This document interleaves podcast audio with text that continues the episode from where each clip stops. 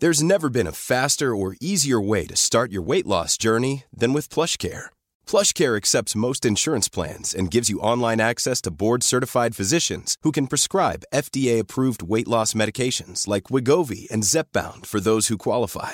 Take charge of your health and speak with a board-certified physician about a weight loss plan that's right for you. Get started today at plushcare.com slash weight loss. That's plushcare.com slash weight loss. plushcare.com slash weight loss. Jewelry isn't a gift you give just once. It's a way to remind your loved one of a beautiful moment every time they see it. Blue Nile can help you find the gift that says how you feel and says it beautifully with expert guidance and a wide assortment of jewelry of the highest quality at the best price. Go to BlueNile.com and experience the convenience of shopping Blue Nile, the original online jeweler since 1999. That's BlueNile.com to find the perfect jewelry gift for any occasion. BlueNile.com. Everybody wants to rule the world, and Julian Assange wants to keep a very watchful eye on them. It's uh, played out rather poorly for him over the last seven years or so. Couldn't have been pleasant being in the embassy all the time, and now he's, well, in custody. And the Labour leader, Jeremy Corbyn, has said the UK government should not extradite Julian Assange to the US, where he faces a computer hacking charge that we've often heard about. He's the founder or co founder of WikiLeaks. He was arrested for a separate charge uh, at the Ecuadorian uh, embassy on Thursday, where he'd been granted asylum really since 2012. Now, the Labour leader is saying that Assange should not be extradited for exposing evidence of atrocities in the likes of Iraq and Afghanistan. Uh, meanwhile, uh, Ecuador's uh, leader expressed anger at how Assange had behaved. He was uh, actually um, born in Australia. He's 47 years old and he, he went into the embassy in Knightsbridge seven years ago to avoid extradition to Sweden over a sexual assault case that has more or less been dropped since, but it could be reopened. Uh, Ecuador abruptly withdrew its asylum and invited the police in to arrest Assange on Thursday. It really was a you know, quite a dramatic arrest. Um, we saw it all unfold on, on TV. He was taken to Westminster Magistrates Court. He was found guilty of uh, charges of breaching bail. This was a, a charge from the British courts.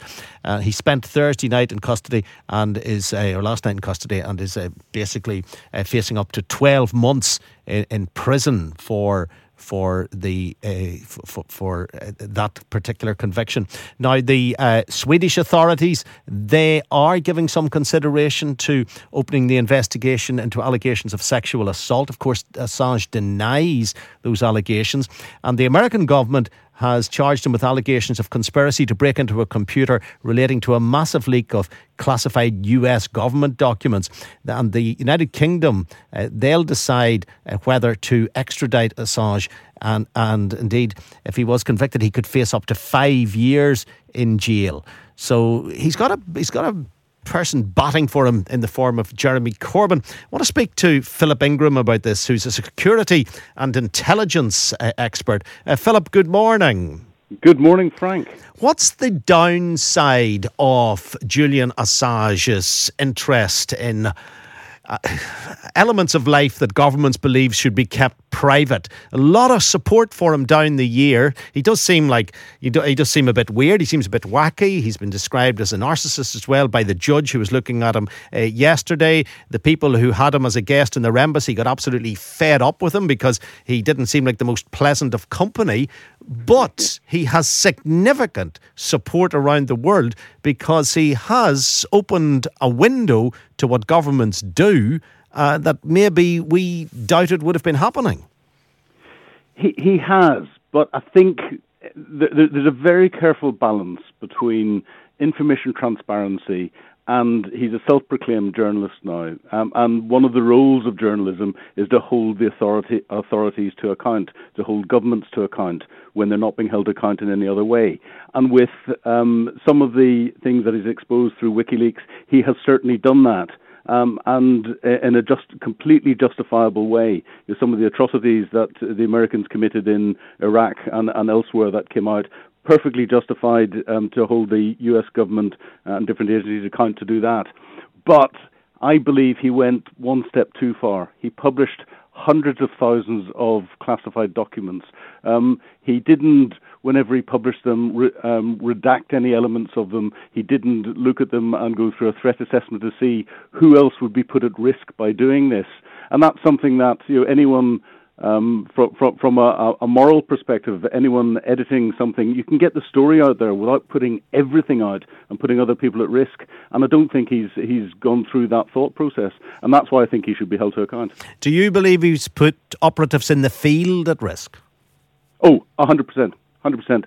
You know, the, the amount of data that's been put out there, um, people will have quietly disappeared. So not only just put operatives at, at risk, but um, I am uh, certain, uh, and knowing the way these things in the background, that um, people have probably died because of uh, because of its leaks, and and that's that's where it crosses the boundary of being un- unacceptable.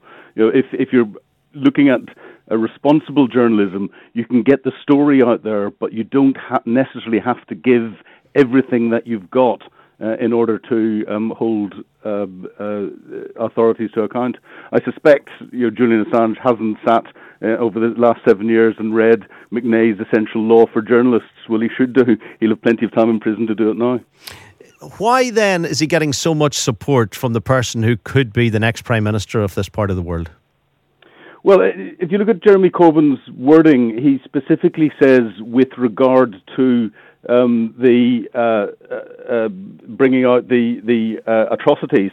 Um, and he's not just being extradited for that. So I think you know, Jeremy Corbyn is putting a, a political marker down, and he's turning something that is um, you know, a criminal investigation at the moment um, uh, that's involving uh, two states and possibly three, um, and and he's politicising it. I think my personal opinion is I, I, think it's dangerous to politicize it at this stage. It, it's more than just what was, and, and, I do believe some of the stuff that he exposed is it was legitimately exposed, but it, it's the, that hundreds of thousands of other documents, um, and and the the fact that it has put you know an awful lot of people at risk.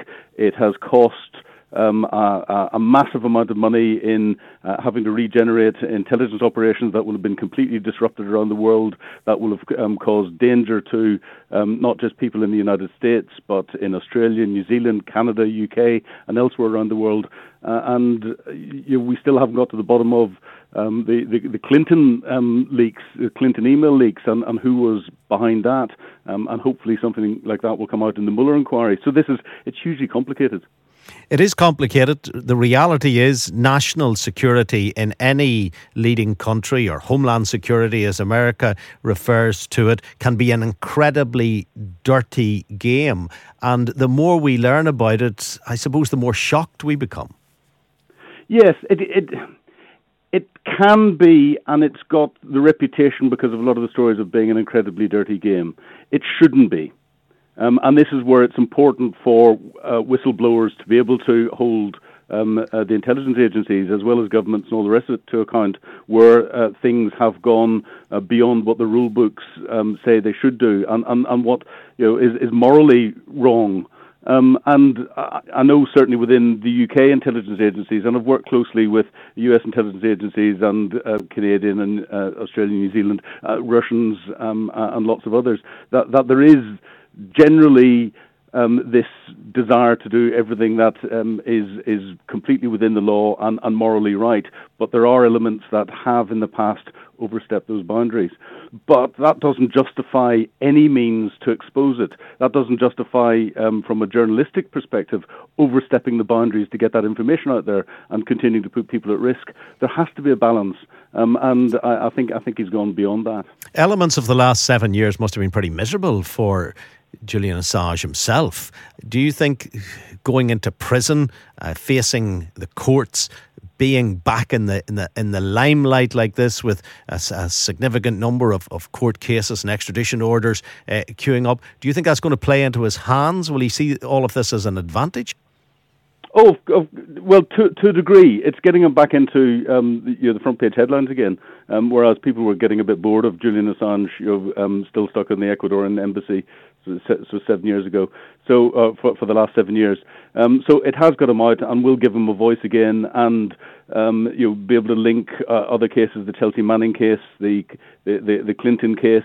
Um, uh, and it wasn't it interesting that uh, Donald Trump turned around and um, has, has, said he, he knows nothing of Assange, but whenever um, the Clinton emails were released, he turned around and said he was a great fan of WikiLeaks.